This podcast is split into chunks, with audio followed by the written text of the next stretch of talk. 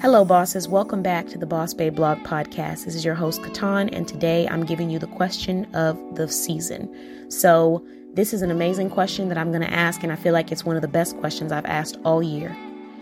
If you are the captain of the ship, the business owner, the leader, the creator, the entrepreneur, but you are also the bad apple, how far do you expect that ship to sail? It's not a rhetorical question, it's a true question. Think about it and get back to us. If you'd like to send us an email about this question, feel free to, or follow us on Facebook and give us some insight and feedback about your thoughts on our previous podcast and this one today. Thanks so much for listening, and I can't wait to talk to you soon.